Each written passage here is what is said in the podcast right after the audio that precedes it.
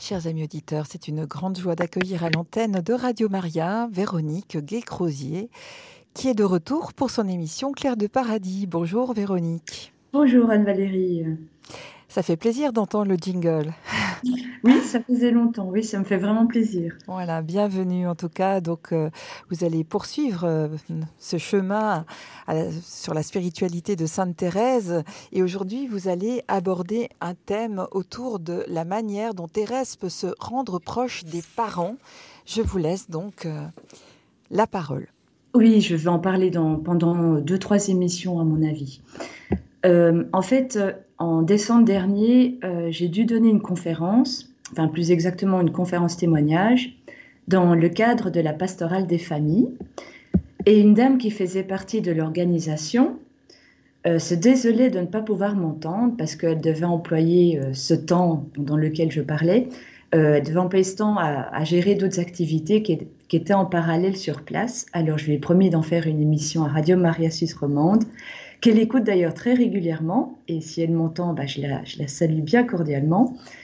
Et en plus, elle m'a appris que plusieurs personnes de la commune étaient des auditeurs réguliers de Radio Maria. Et c'est magnifique. Ça fait toujours plaisir. Donc, on m'avait demandé de parler Thérèse à des parents pendant que leurs enfants étaient occupés à confectionner une couronne de l'Avent, à prier ou bien à bricoler quelque chose pour Noël. Et euh, visiblement, les, ces parents étaient heureux de se retrouver entre eux, beaucoup se connaissaient, l'ambiance était vraiment très sympathique, très chaleureuse et déjà festive. Mais je me demandais toujours s'ils étaient pour autant disposés à m'écouter. Est-ce qu'ils étaient d'accord d'entendre une présentation sur une sainte que, en fait, il s'est avéré par la suite, plusieurs ne connaissaient pas. Parce qu'en fait, leur présence était demandée. Si je peux dire, ça faisait partie du contrat. Leurs enfants étaient pris en charge. Et en plus, bah, ils étaient bien préparés euh, spirituellement. Il y avait une petite catéchèse. Et eux, les parents, pendant ce temps-là, ils devaient suivre ma présentation qui devait durer plus loin, plus ou moins une heure. Donc je savais aussi que le public n'était pas forcément averti, ni d'emblée favorable à mon intervention. Et j'avoue que ça m'avait un petit peu tracassé. Mais j'ai félicité sur place l'agent pastoral parce que il avait plus qu'invité les parents à m'entendre témoigner. Euh, il devait m'écouter en fait. Donc comme je disais, ça faisait un peu partie du contrat. Alors, je ne peux pas dire que j'ai remporté l'unanimité. D'ailleurs, euh, au verre de l'amitié qui a suivi euh, mes, deux témoignages et qui a précédé la messe de clôture de la journée, ben, il n'y a personne qui est venu m'aborder. Bon, alors ça ne veut rien dire, puis c'est vrai que je ne suis pas particulièrement douée pour donner un témoignage, je manque d'expérience, mais je me suis, bon, ben, je suis comment dire, un peu déformée et je me suis souvenue de cette réflexion de Thérèse c'est d'ailleurs une réflexion qui me revient souvent à l'esprit. C'est une réflexion tellement sage et instructive et très utile dans la vie spirituelle. Et c'est quand Thérèse dit à sa sœur euh, Céline, ce qui vous est nécessaire maintenant, ce n'est pas de pratiquer des vertus héroïques, mais d'acquérir l'humilité. On y revient toujours. Pour cela, poursuit-elle, il faudra que vos victoires soient toujours mêlées de quelques défauts, de sorte que vous n'y puissiez penser avec plaisir. Alors évidemment, il y avait plein de défauts euh, dans, mes témoignages, et je supputais que mon accueil avait pu être mitigé. Donc on ne peut pas dire que j'étais très satisfaite de la réception, parce que j'avais pas reçu de signes positifs, mais l'impression n'a pas duré, puis j'ai pensé que j'avais semé, c'est à Dieu de continuer d'arroser ses graines et d'avoir le plaisir de récolter les fruits. Voilà. Donc, l'objectif de ma présence était de prouver que Sainte Thérèse de Lisieux peut aider nos familles aujourd'hui, qu'il y a des conseils à prendre chez elle, et je devais m'y atteler dans une perspective encourageante. Alors, c'était un défi difficile. Comment s'y prendre? Parce que si Thérèse fascine, elle rebute aussi. Et en fait, cette phrase-là, si Thérèse fascine, elle rebute aussi, c'est euh, une accroche qui a servi d'introduction à une recension de mon livre qui vient de sortir. Et c'est cette sorte d'avertissement que j'ai lu qui m'a rappelé que je manquais d'objectivité. Je suis tellement dans Thérèse que j'avais oublié que même si elle est petite, eh bien, elle peut faire peur. Elle peut même indisposer, peut-être même choquer elle peut susciter en fait des réactions ambivalentes, à la fois attirées et à la fois repoussées.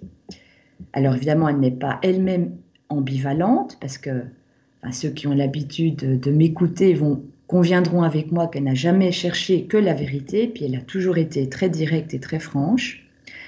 Alors en fait, peut-être qu'on peut parler de paradoxe ou de contradiction. Et c'est en, cela qu'elle rejoint les familles. Parce que dans une famille, chaque membre devient un jour ou l'autre un signe de contradiction. Hein.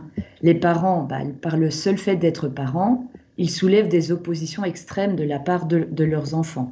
Alors on parle beaucoup de l'adolescence, mais ça, arrive déjà avant, hein, pendant ce que les experts en psychologie appellent l'étape du non dans la petite enfance. Alors, en fait, ce n'est pas seulement une étape, hein, c'est une constante, mais ça, c'est une autre question. Bah, donc, euh, voilà, on est toujours confronté à la confrontation des volontés entre celle des parents puis celle des enfants. Et puis les enfants sont aussi pour nous des signes de contradiction. Hein dans, le sens où ils ne correspondent pas à nos attentes, euh, ils ne se soumettent pas à notre volonté ou à nos désirs. Hein. Enfin bref, donc dans une famille, les enfants, les conjoints nous rappellent nos limites. Comme Thérèse en fait, elle nous met devant nos limites. Hein. Donc, et Thérèse elle-même n'a pas réchappé à cette euh, contradiction. Euh, je, me souviens de, je me suis souvenu de cet exemple dont j'ai parlé quand elle lisait Jeanne d'Arc bah, elle dit qu'elle sent elle aussi qu'elle était née pour la gloire. Et elle explique qu'en fait, sa gloire à elle consisterait à devenir une grande sainte. Alors on peut se dire qu'elle est sacrément ambitieuse, mais elle précise, elle a ajouté, que sa gloire ne paraîtrait pas aux yeux mortels. Alors, est-ce qu'on peut considérer cette petite précision, cette petite incise, comme un bémol? Eh bien, je ne pense pas. D'ailleurs, la preuve, c'est que cette précision, hein, sa gloire ne paraîtrait pas aux yeux des mortels, cette précision sera fondamentale dans sa sainteté, dans sa petite voix d'enfance. Donc en fait, elle n'essaie pas d'atténuer son ambition ou de diminuer son désir. Oui, mais alors du coup, est-ce qu'elle ne fait que s'enfoncer encore plus? Eh bien non plus. En fait, elle exprime simplement, sans, sans vanité, sans état d'âme, ce qu'elle avait pressenti sans avoir tout, encore tout compris. Parce que c'est plus tard qu'elle se rendra compte qu'elle ne pourra pas devenir une grande sainte par elle-même. Hein. C'est après qu'elle découvrira combien elle est faible et qu'elle ressentira ce dilemme en elle. Comment devenir une grande sainte alors qu'elle est la faiblesse même? Eh bien, en fait, elle rejoint en ça les parents, qui ont aussi des ambitions dans leur mission de parents. Enfin, ils s'engagent pas dans, le vide en devenant parents, mais ils seront confrontés à leurs limites et même à des, facteurs extérieurs et indépendants de leur volonté. Ben, pourtant, ils doivent faire avec. Mais j'ai mieux comme exemple pour illustrer cette forme de contradiction qui est inhérente à tout être humain. Cette contradiction qui doit concilier les grandes attentes, les grandes espérances des parents dans leur fonction de parents et vis à -vis de leurs enfants, et puis leurs moyens défectueux et dérisoires dans l'éducation. C'est quand Thérèse est à l'infirmerie et euh, sa, sa sœur Pauline raconte qu'on lui disait qu'elle était une sainte à Thérèse. Et Thérèse a répondu Non, je ne suis pas une sainte. Je n'ai jamais fait les actions des saints. Je suis une toute petite âme que le bon Dieu a comblée de grâce. Voilà ce que je suis. Ce que je dis, c'est la vérité, vous le verrez au ciel. Bon, alors évidemment, les parents vont pas dire non, je ne suis pas parent, parce que j'ai jamais fait les actions des parents. Mais ce qui est intéressant, c'est qu'elle elle affirme ne pas être une sainte, et la raison qu'elle invoque, c'est parce qu'elle n'a jamais fait les actions des saints. Elle donne l'impression qu'elle se défend un peu maladroitement de ne pas, être une sainte, parce qu'elle estime ne pas être une sainte pour n'avoir jamais fait de grandes actions. Alors c'est un peu pauvre comme défense et comme argument, Surtout que quelques jours auparavant, toujours à l'infirmerie, elle n'avait pas rejeté a priori la possibilité d'être finalement une sainte, même si elle enjoint cette possibilité de la condition que le bon Dieu le dise. Alors je raconte les circonstances.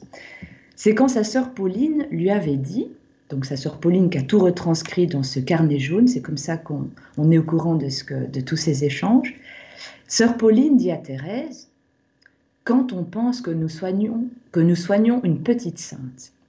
Et Thérèse a rétorqué, Eh bien, tant mieux, mais je voudrais que le bon Dieu le dise. Hein, vous voyez, elle ne réfute pas.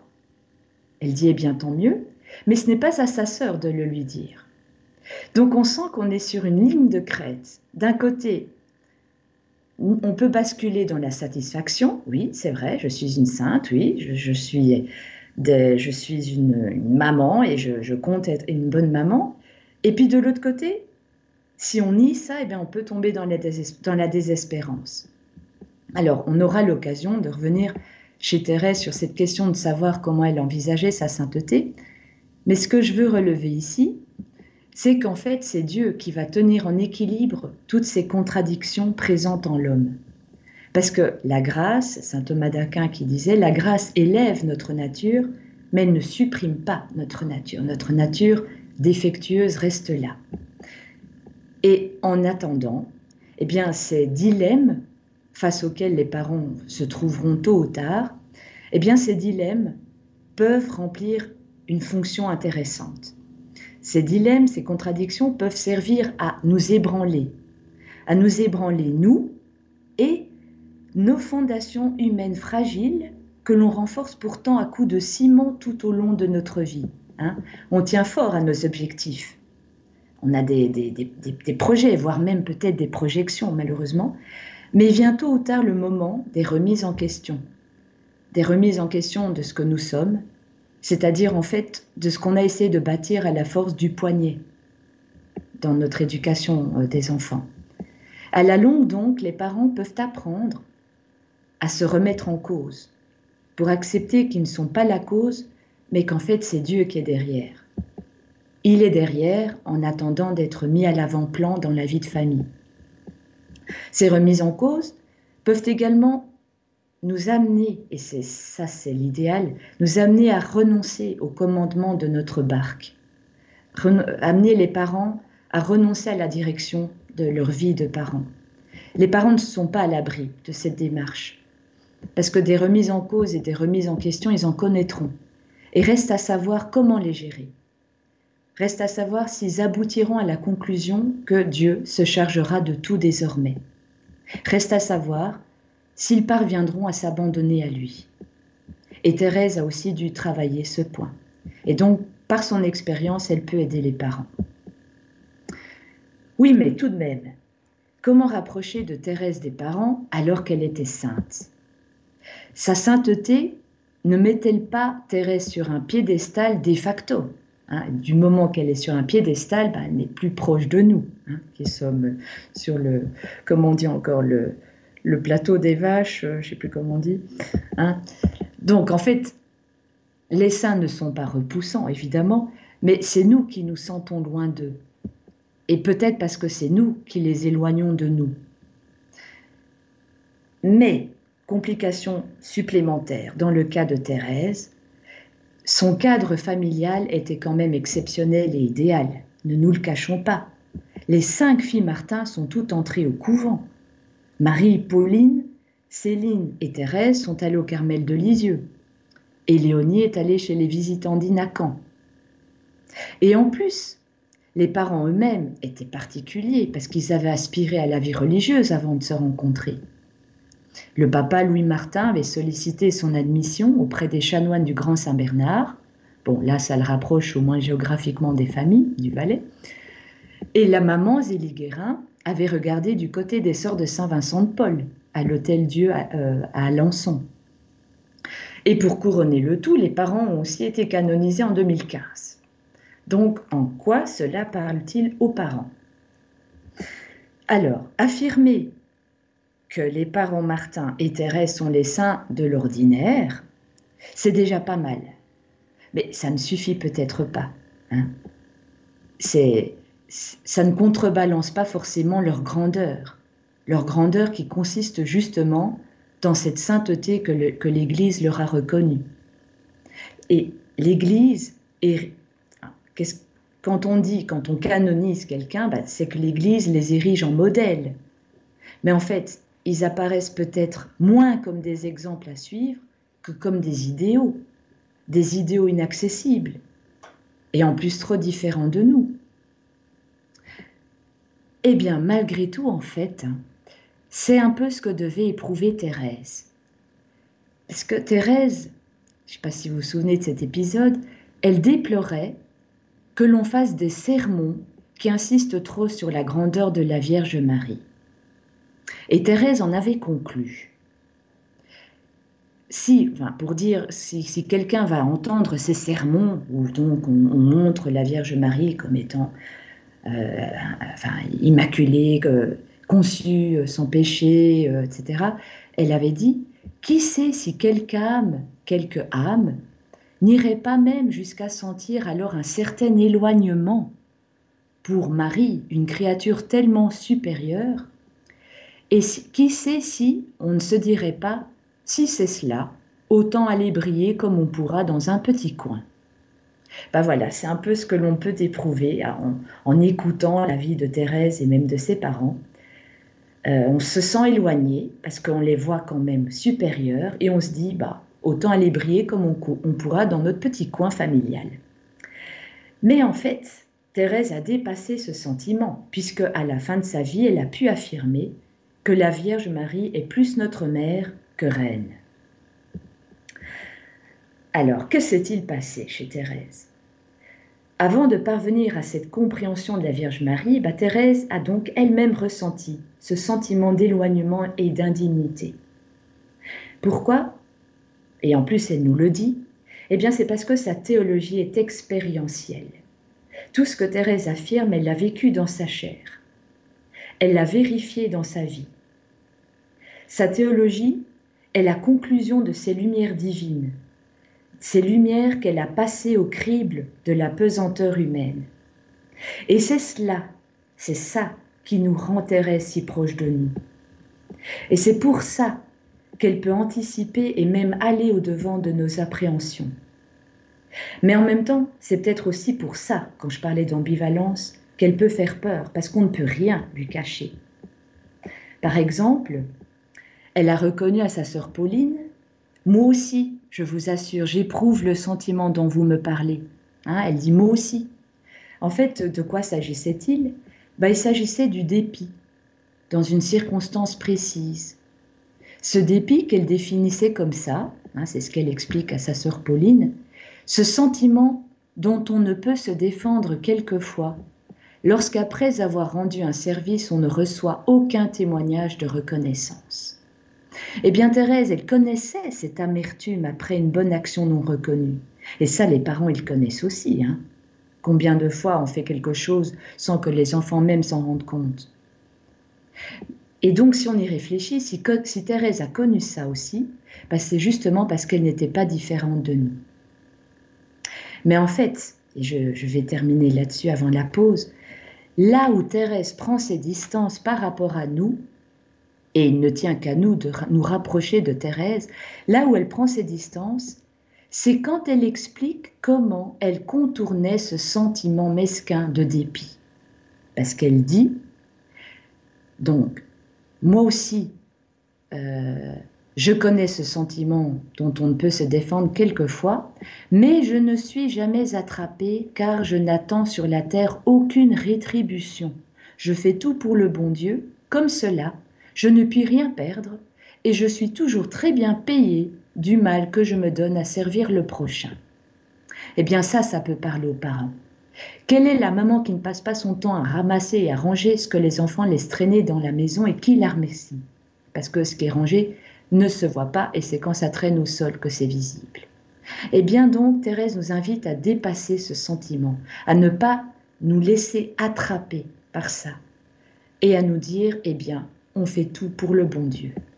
Et je donnerai un autre exemple après la pause. Merci Véronique. Nous allons donc euh, écouter Vierge Marie de Natacha Saint-Pierre et Chers auditeurs, si vous voulez d'ores et déjà intervenir, vous pouvez appeler le 021 317 57 80. Mère chérie, dès ma tendre jeunesse, ta douce image a suravir mon cœur. En ton regard, je lisais ta tendresse. Et près de toi, je trouvais le bonheur. Bien, je me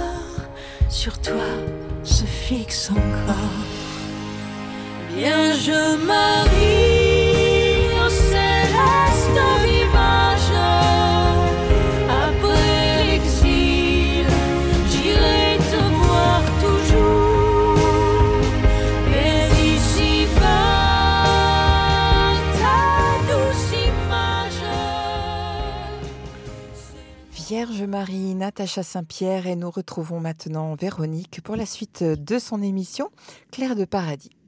Euh, donc je, vais donner un autre exemple qui montre que Thérèse, Thérèse est plus proche des parents qu'on ne pourrait le croire et qui montre donc qu'elle n'est pas différente de nous. En fait, même elle a toujours un temps d'avance sur nous parce que justement elle est passée par là. Et donc si elle a un temps d'avance sur nous, eh ben en fait elle nous envers la voie.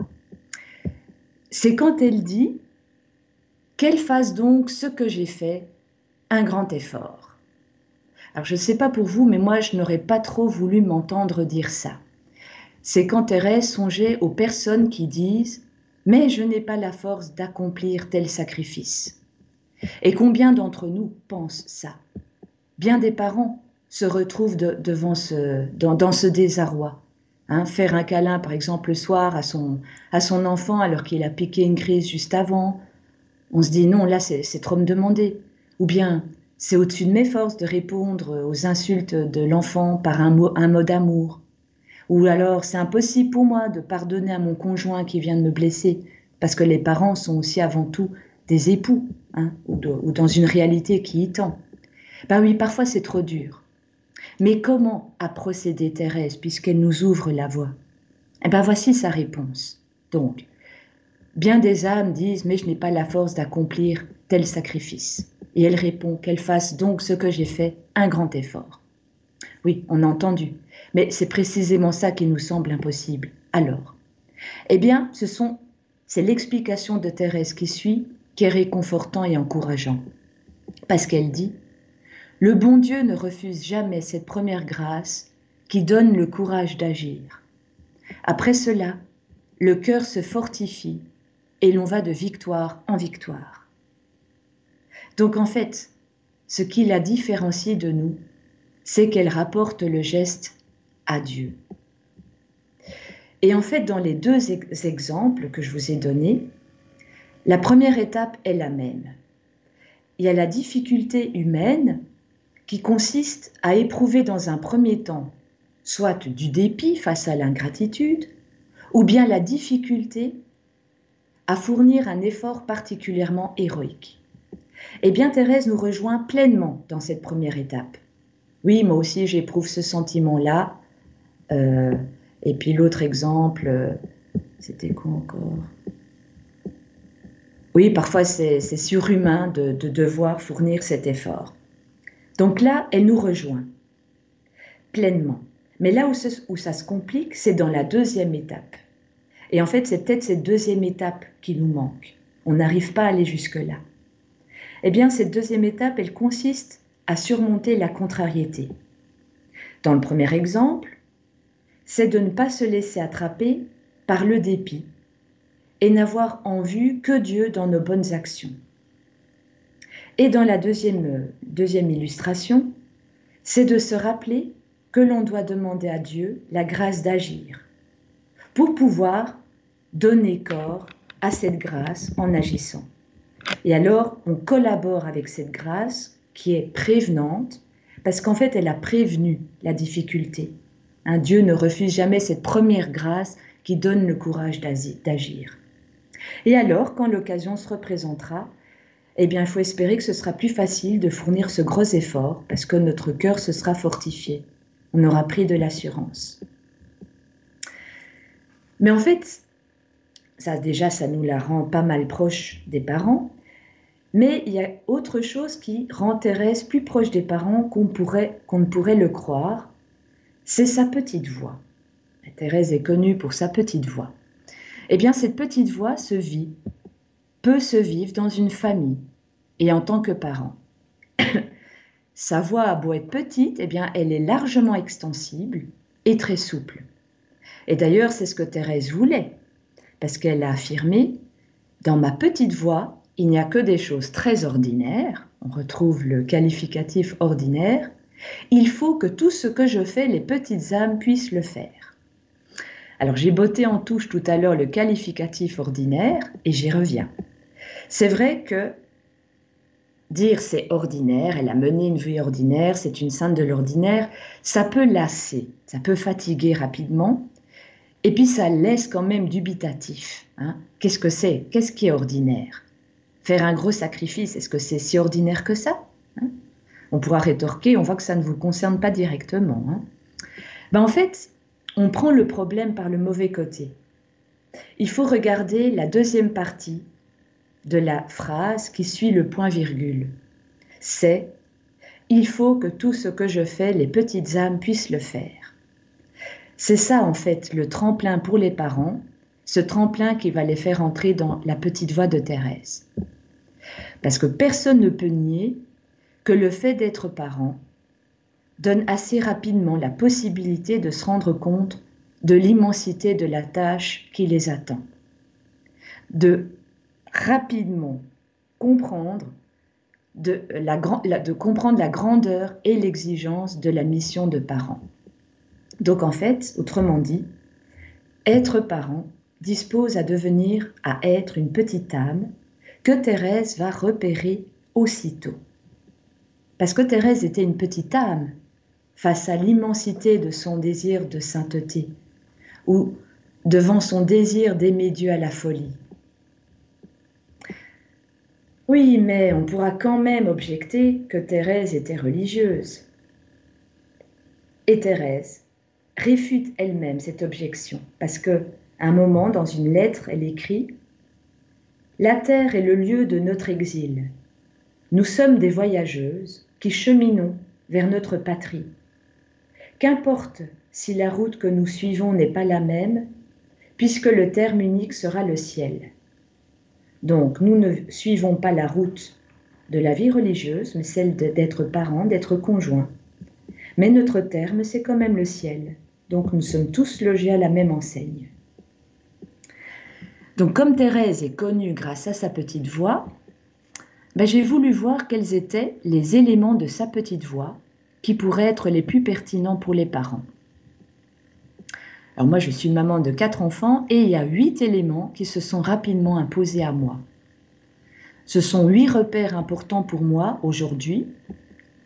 Peut-être que dans un mois, j'en aurai trouvé d'autres, Mais ces huit repères, ces huit éléments, sont essentiels dans la pensée de Thérèse. Donc ce n'est pas grave si je retiens ces, huit-là. Ces huit éléments, ce sont la communion des saints, la prière, l'abandon confiant, l'humilité, l'union des volontés, les souffrances, bah oui, l'amour et les petites actions. Alors, comme la démarche est de regonfler les parents, je vais montrer comment ces balises peuvent nous fortifier et nous soulager quand se présentent des tensions importantes ou des problèmes en famille. Ces réflexions devraient pouvoir rendre plus vivables des climats, des climats familiaux inconfortables, sans être forcément houleux, parce que c'est jamais une vie tranquille, un, un long fleuve tranquille de vivre en famille. Alors connaître ces quelques vérités thérésiennes ne vont pas prémunir contre les difficultés, mais familiariser avec un monde qui risque de devenir en voie de disparition si on ne le fait pas revivre aux yeux des autres. Ce monde, c'est la vie surnaturelle, qui est aussi la vie spirituelle. Et c'est pour ça que mon premier repère, c'est la communion des saints, mais plus largement, la vie de la grâce. La vie de la grâce m'a fait réfléchir sur plusieurs points. J'ai notamment relevé que de plus en plus de parents se refusent à imposer telle ou telle orientation religieuse à leur petite progéniture.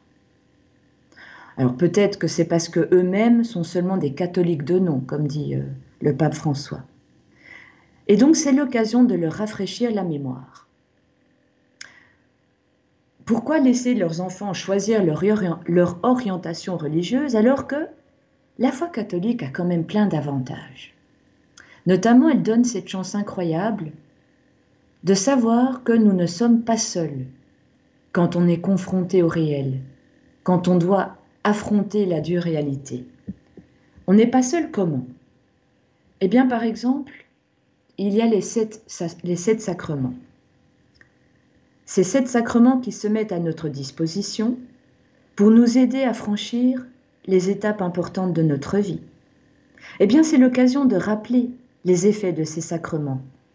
Des effets qu'il ne faut pas sous-estimer, et on peut s'appuyer sur de très belles paroles de Thérèse. Alors, on va commencer par le baptême, qui est le début de notre vie sacramentelle.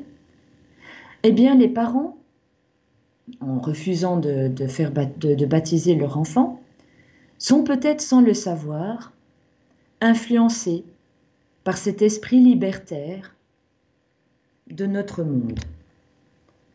Ah, c'est marrant parce que l'État nous dit ce qu'on doit faire, mais en même temps on peut vivre comme on veut.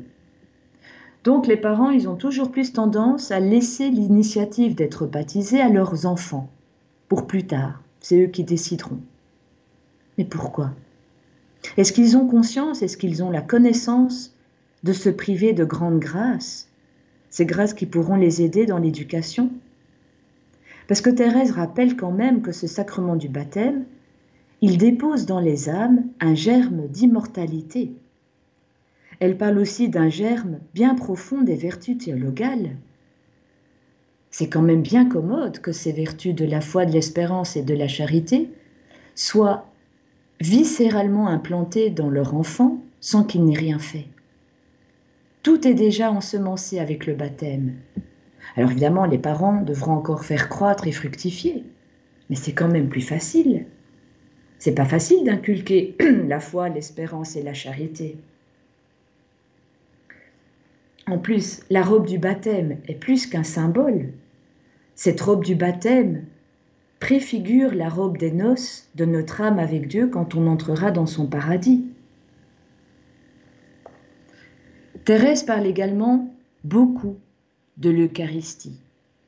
On sait que c'est le sommet de notre vie liturgique, mais Thérèse insiste, sur le fait que l'Eucharistie, c'est le sommet, le sommet de l'abaissement d'un Dieu tout-puissant.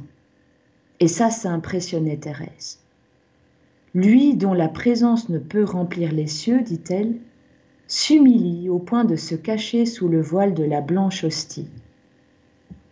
Elle disait aussi un Dieu qui se met à la merci de ses plus chers amis, les prêtres. Elle s'adresse à Jésus dans un poème et elle écrit À leur appel, vous descendez du ciel. Ils peuvent avancer, retarder l'heure du saint sacrifice, toujours vous êtes prêts. Et comme Thérèse ne pouvait pas communier aussi souvent qu'elle le voulait, elle se consolait en disant à Jésus, Seigneur, n'êtes-vous pas tout-puissant? Restez en moi comme au tabernacle. Ne vous éloignez jamais de votre petite hostie. Elle nous rappelle les immenses grâces de l'Eucharistie. Si les parents pouvaient les communier plus souvent, plein d'espérance, le Seigneur les rendrait plus forts. J'ai aussi pensé au sacrement de la réconciliation que Thérèse évoque très souvent. Ce sacrement de la confession qui est encore trop méconnu et même encore redouté. On va à la confesse. Bon, on dit plus ça maintenant, mais devoir chercher tous les péchés que l'on a commis. Ben, c'est pourtant ce sacrement qui nous donne d'avoir une idée de l'abîme de, de miséricorde du Seigneur, qui nous donne de repartir à zéro. Parce que ce sacrement de la confession va nous laisser en paix quelque temps avec les cookies, hein, pour utiliser une image bien actuelle. Parce que l'historique de nos actions est effacé. Et Thérèse assurait qu'elle sortait de ce sacrement si contente et si légère que jamais elle n'avait senti autant, de joie dans son âme. Et pour cause, ce sacrement a le don de raviver justement la blancheur de notre baptême, la blancheur de notre robe de baptême ternie par le péché, par nos erreurs, par nos manquements. C'est le sacrement de la miséricorde divine. Eh bien, les parents peuvent alléger leur cœur après leurs erreurs en allant se confesser. Ils en ressortiront ragaillardis. La foi catholique nous, fait prendre conscience que nous ne sommes pas seuls dans notre rôle de parents. Et bien en plus des sacrements, Dieu, ça, maintenant c'est plus Thérèse qui se rapproche de nous, mais c'est Dieu qui se rapproche de nous dans la lecture de la Bible. Eh bien, c'est en compulsant la Bible que Thérèse a trouvé des tas de réponses à ces questions. Notamment, elle cherchait sa place dans l'Église, elle cherchait sa fonction dans l'Église, et eh bien c'est en lisant la Bible en lisant plusieurs versets, qu'elle a compris que sa place, sa vocation c'était l'amour et que sa place c'était d'être le cœur de l'Église. Pourquoi les parents ne pourraient-ils pas consulter la Bible avant d'adopter telle ou telle attitude avec un enfant qui a franchi la limite? Ou bien, en lisant plus régulièrement sa parole, ils découvriraient qui fut Jésus. En l'écoutant et en le regardant agir, on peut s'en inspirer parce que lui aussi s'est fâché quelquefois. Mais aussi, le Seigneur a soif de notre amour, affirme plusieurs fois Thérèse. Mais comment l'aimer si nous ne le connaissons pas? J'ai aussi songé à la communion des saints, qui nous rappelle que nous formons une grande famille, la famille de Dieu rassemblée au ciel et sur la terre. La communion des saints célèbre les liens entre Dieu et ses amis, ceux qui cherchent Dieu. Elle commence ici-bas et elle se prolonge au ciel avec un grand C.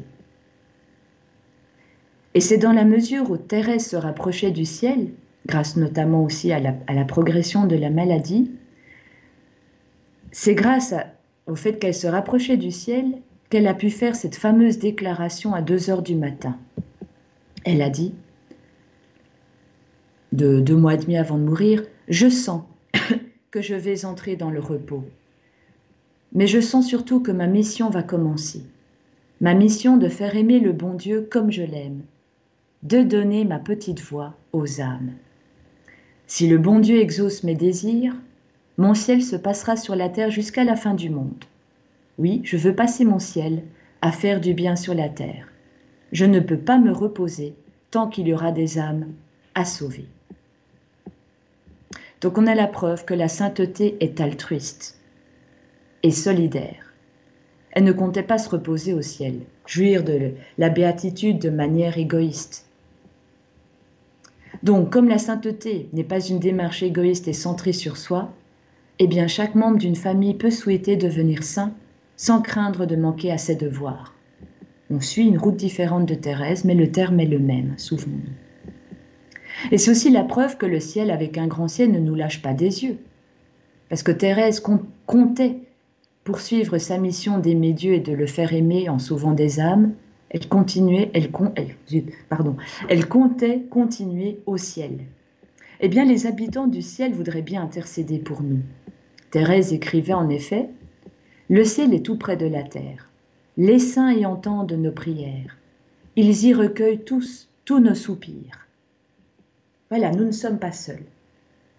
On soupire après un enfant, on soupire après telle ou telle chose. Ça nous dépasse. Mais la terre et le ciel ne sont pas deux mondes étanches et hermétiques l'un à l'autre. Ils interagissent ensemble à travers nous. Donc il ne tient qu'à nous de maintenir cette proximité du ciel et de la terre en rendant effective cette communion des saints. Les parents peuvent invoquer leur saint patron, par exemple, ou le saint patron des enfants pour venir à la rescousse. Et là, on est plutôt content que Thérèse soit sainte parce que elle voulait aider les âmes. Elle ne rêvait que d'une chose, pouvoir intercéder pour nous auprès de Dieu. Mais elle a assorti sa promesse d'intercéder pour nous d'une double condition. Et c'est là qu'on intervient pour faire vivre cette communion des saints.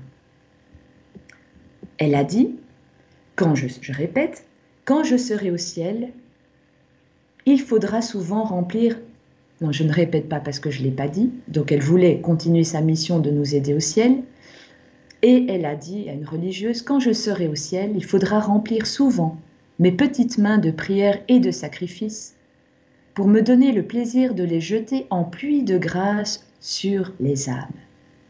Sa fameuse pluie de roses. Donc ces mains, les mains de Thérèse, comme d'ailleurs les mains de tous les saints du ciel, les mains de Thérèse sont ouvertes pour qu'on les remplisse, pour qu'on les remplisse de prières et de sacrifices. Et c'est ainsi qu'elle va pouvoir aider les âmes, et nous aussi, donc. Alors je vais reparler de son intercession par nos sacrifices quand je vais parler des souffrances. Mais là, je vais parler de son intercession à travers nos prières. Et c'est d'ailleurs le deuxième élément de sa petite voix. Donc je vais parler de la prière comme source de grâce, mais qui est bien trop souvent mise à l'écart dans le quotidien des familles. En famille, tout va très vite. Il faut penser à tout. Et c'est souvent la prière qui est mise de côté. Ou alors on ne peut pas réciter la prière. Voilà, tout simplement. Ce n'est pas possible de le faire en famille. Et la fois prochaine, je montrerai pourquoi la prière est importante, pourquoi elle est incontournable dans une vie de famille. Bon, c'est assez logique de penser que la prière peut nous aider, mais en fait, j'aimerais bien relever deux raisons fondamentales, deux, deux raisons de base. Voilà, donc je parlerai de la prière la prochaine fois.